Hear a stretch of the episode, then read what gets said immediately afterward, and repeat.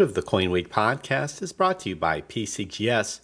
As the year wraps up, be sure to take advantage of the PCGS quarterly grading special, where you get free secure service when you select the TrueView option with your orders. Visit www.pcgs.com to learn more.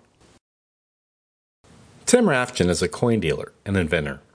He's obsessed with coins and has developed a pattern recognition technology that automates the time intensive knowledge intensive task of sorting bags of coins.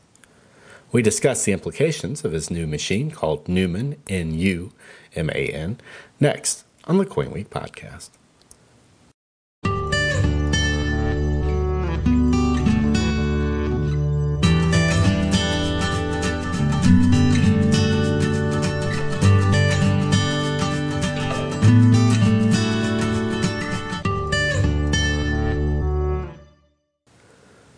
Hi, Tim. Thanks for joining me on the Coin Week podcast.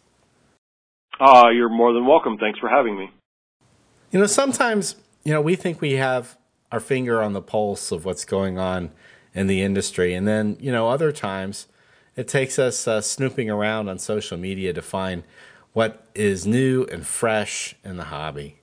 Uh, our conversation came about for that very reason. You have been posting uh, videos uh, pretty regularly on your Facebook feed that show off what I think is a major innovation a machine that may change the way dealers process bags and hoards of coins. So, uh, what can you tell me about the machine? Um, the machine, now known as Numan, has been mining coins um, we have the ability to sort coins by date, mint mark, color, and value. And, you know, the thing that's interesting about this is it's been pondered and thought about and everybody's kind of like looked at it and kind of said, geez, there's got to be a better way or, or, uh, I mean, as you're doing the laborious sorting of coins, like, geez, what if there was a machine? Well, now there is. Explain to collectors what it was like for you and your company to sort bags of coins before you develop this machine? A really good coin sorter that has the wherewithal and the ability to sit and just sort coins does approximately two bags a day of, let's just say, wheat cents. And those categories that they're sorting into will be basically just teens and 20s and 30s and, and as far as getting right down to the fine details and sorting out and having bins for all of like say the 30 mint mark material and everything, that takes, starts taking more time. Um, but two bags a day is, uh, around the limit to a human. And now the speed with which you process coins has radically changed radically changes. The machine can sort a bag of coins depending on the quality of the coins, but anywhere from a half an hour to an hour. The the machine does the work of 20 to 25 human beings every day. You know, the typical coin collector has probably not seen, uh, you know, the way in which the back end of the coin industry, you know, works, especially in regards to uh, how uh, how dealers process and sort mass quantities of coins. You know, I, I often joke uh, that when people uh, offer, uh, you know, quote, unsearched rolls, unquote, of uh, Lincoln uh, wheat cents or Indian cents, that somebody has obviously searched through them already because how else would they know what was in the roll? So obviously, your machine is going to process a lot more material than what these uh, roll selling dealers can post up on eBay.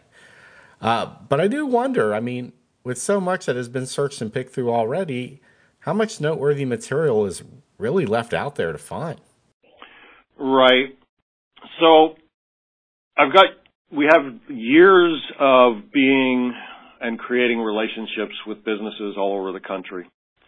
And there are a lot of dealers that know dang good and well that they don't have the time to search bags of wheat cents that come in and especially if it's like from a known customer and they're known to be a bag searcher and that kind of stuff, the dealer just flips the bag. Well, if something was missed and or whether it is stuff that's been unsearched, we can A, find the mistake, something that uh, 24Ds, for example, a lot of times the D is very weak. Um, and we can pluck those out of there where if your eyesight isn't all that good, you didn't see it. Um, and then also, a lot of these coins don't have a lot of value unless you have quite a bit of them. Say 29Ds or 29Ss, for example. A lot of dealers are just going to leave those in the bag because they really don't warrant that much more money. But if we build and we market product lines, um, then we can, um, you know, sell different product and, and do things differently than people have done before. So we do find an awful lot of um, mint marked material, uh, and and we're also I'm very very much intrigued by bit large hoards. We've bought some very large hoards. Um, I bought a 400 bag lot and I bought a 500 bag lot, and those are the kind of things that we really love getting um, and running through the machine. So it's been 60 years since Americans could, you know, pull nice collectible coins with values over face from circulation with any degree of regularity. Are you surprised in this day and age by the, the number of nice coins that you're finding with your machine? Or is the profitability of this exercise solely due to your machine's efficiency and, and poring over these bags of uh, coins? Margins are made up because I can do it on an industrial scale. I am surprised. Um, the little kid, the Hector the collector in me is disappointed when we don't find much, but we aggregate things. So if you think of us as a, as a, as like a mining operation, if I can figure out how to do something with the byproducts such as S-mints and categorize all of those things, um, so then we have to become a marketing company and build relationships with other companies. But, you know, going back to the first part of your question, yes, I still am surprised, but I can understand the question as far as I think that people searching through change, I think that's why um, die varieties, error coins, you know, looking for a cud or something like that I'm seeing a rise in that in coin collecting as opposed to filling coin books because because those things can be found. Um, more modern die varieties, double ears, and that sort of thing. Does that make sense? That makes perfect sense. Since um, you know, if you think about it, the prevalence of mint set collecting has essentially taken away the need for collectors to go through change and go to banks to get their recent issues.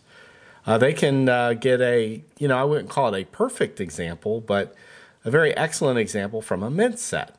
And a coin pulled from circulation is, is never going to be as nice as a mint set coin. So, what that ends up conveying to the collector is that the coins that they see in change are not collectible because uh, they'll never be as nice as the ones they can buy in mint sets.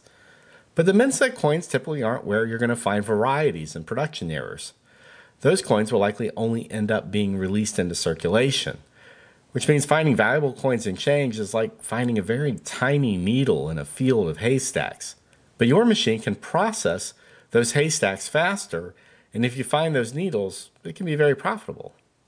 Yeah, I think that, you know, one of the things that I think about an awful lot is about what's ingrained or what makes the person tick. Um, I don't know that you're ever ever going to take that away from. I, I mean, I agree very much with what you're saying, but some people just it's that Easter egg hunt constantly. Um, but I think that the disappointment for an awful lot of those folks are they pretty much know that they can't go to the bank, and the the likelihood of them finding a 22 22D penny or a 14D penny in circulation is, I mean, we're talking needle in a haystack times 10. If you think about things as aggregators, we're buying bags of wheat cents from dealers.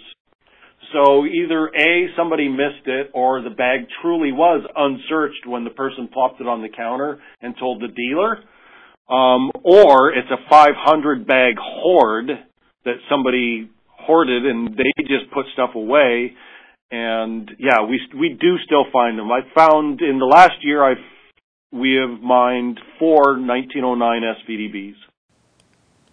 One of the things I think about sometimes, you know, I think this hobby has undergone a radical shift in the past 30 years or so, where the uh, consciousness of collectors has become more centered around the condition of a coin.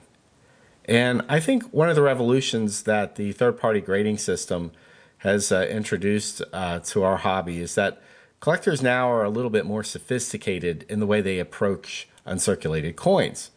But it has created a second class citizen status to the hobby of circulation pools. And the result of that is that the hobby has gotten a lot more expensive for people, uh, which, you know, obviously will narrow the band of the amount of people who can get engaged in the hobby. How do you think your machine can return us to a point where the general public feels that coin collecting is a more affordable and enjoyable pursuit?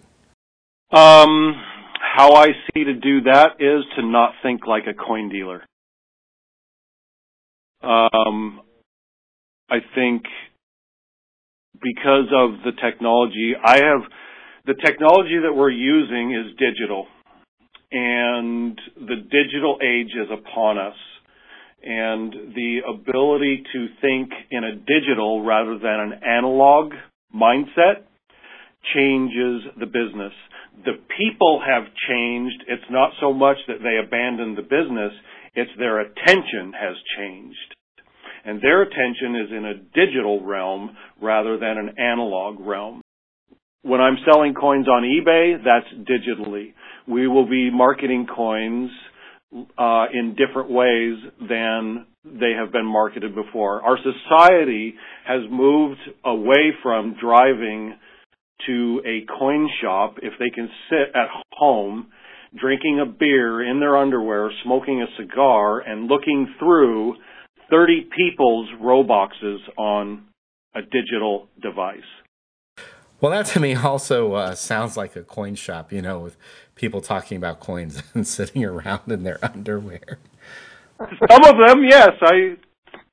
You know, I, I agree with you. I, I do think that people look for their entertainment and uh, their escape from how busy you know the world is uh, by going online. Uh, and I'm one of these people that believes that you know the appeal of a collectible never goes away. But I think our real challenge as an industry is to convey how interesting and fun and, and relevant uh, coins are to people and to appeal to their nostalgia but you know, be firmly rooted in the present and uh, understand uh, the importance of the future for the hobby. Uh, not just in bringing collectors into the marketplace, but what the future coins will be like. And you can't get new people in and depend on them buying coins that are 500, 1000, 5000 or $10,000 and think that you're going to continuously attract new people and more people to uh, grow that collector base uh, you know, especially if these are the base level prices for coins. I could not agree with you more. I think that if you're able to bring to collectors where their attention is already, which is their cell phone or a uh, a mobile device or uh, or at least online, if if you can engage those get you know uh, the young collectors and get them interested in coins even if they're just only wondering if you can plant the seed that there might be a coin in their hand that has value that's what happened for you and I it sounds like. I mean you you I mean I went through my grand I, I got I ended up with a Whitman folder and then instantly I wanted to be able to fill it up with all of the coins and I asked my grandparents if I could go through their change jar and boom I was a collector. And if we can get that going, um, and and so it's it's going to where the in the world that we live in today, all of the social medias, uh, and it, we're talking Facebook, Instagram, all of it is they're they're eye, it's it's all on eyeballs. So it's not that we need to try to get the new or even just the collectors to turn their eyeballs to the hobby we need to take the hobby to their eyeballs and start promoting but and that not promote so much as trying to shove your coins down their throat but as I think it's more on isn't this interesting? Isn't this the digital world today is about telling a story? It's about um, being more than just trying to get somebody to buy something from you. So, Tim, if you look back through the coin booms of the Depression era uh, and go through the 50s and 60s, people were basically collecting coins at or near face value. And there was a lot of retail space available through the 80s where you could go and sift through a junk box of Liberty nickels or Indian cents and find uh, pieces that would fill holes in your albums. And that isn't the version of the hobby that is much promoted these days. But I think to get people, you know, more people into coins, we have to find approaches uh, to make this pursuit interesting and accessible to people and, and to let them know that it is okay to collect coins that are not, you know, expensive. Yes, very, very, very much so. Um, I know a lot of people get away, you know, when you when we grow up and stuff. I collected when I was uh, younger, and then of course, you know, sports and girls and cars and stuff like that come along, and you. I got away from it for a very very long time, but um, circled back around just like you're talking about, and uh, I can't believe how much I enjoy being involved in something that I had so much passion for when I was young. So you're working on a mobile app that allows users to identify coins and find out what they're worth. Tell me a little bit about that. One of the things that I kind of suffer from is the innovator's dilemma. Um, as far as creating these technologies, I have big visions and I know what I want it to do and I'll, everything that I want it to be. In today's world, um, I could build this thing out. I could spend the next two years building it out to be everything that I wanted to be. What I recognized was, yes, I wanted to identify coins for everybody, but that's a big build. What I had instantly was a fantastic imaging tool that somebody can take an image of a coin and in less than a minute, typically around 30 seconds, but in less than a minute, you can take an image, and post your coin onto a social media platform. And over time, right now we're just doing it with WheatCents because that's what we, basically we built a prototype. I wanted to be able to show people what this was going to be. We scaled back. Right now, you can take an image of any coin that you want and it will grab the image and you can rotate, it crops and you can rotate the image and post it really quickly. What we'll do is we'll rinse and repeat as far as doing the identification. It's a big process and it will take a while to happen. But, but, you know, the vision is, yes, we can do Indian, or uh, we're doing WheatCents now, but we'll be able to pivot and then do Buffalo nickels and then Roosevelt dimes or whatever. We'll, what we want to do is we want to build as the users request.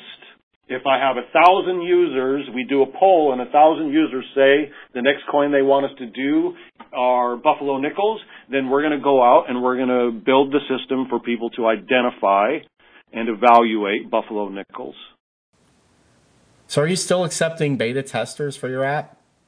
We are. We're we're in iOS. We're built in iOS right now. We're working on the Android. Um, that is a little ways out for us. Um, but yes, and people can send their beta requests to social at looksy.com. And LookZ, that's going to be the name of the app on the App Store, right? Yes, with a Z. Very cool, Tim. Listen, um, I'm interested in finding out what you will discover going through all these coin bags.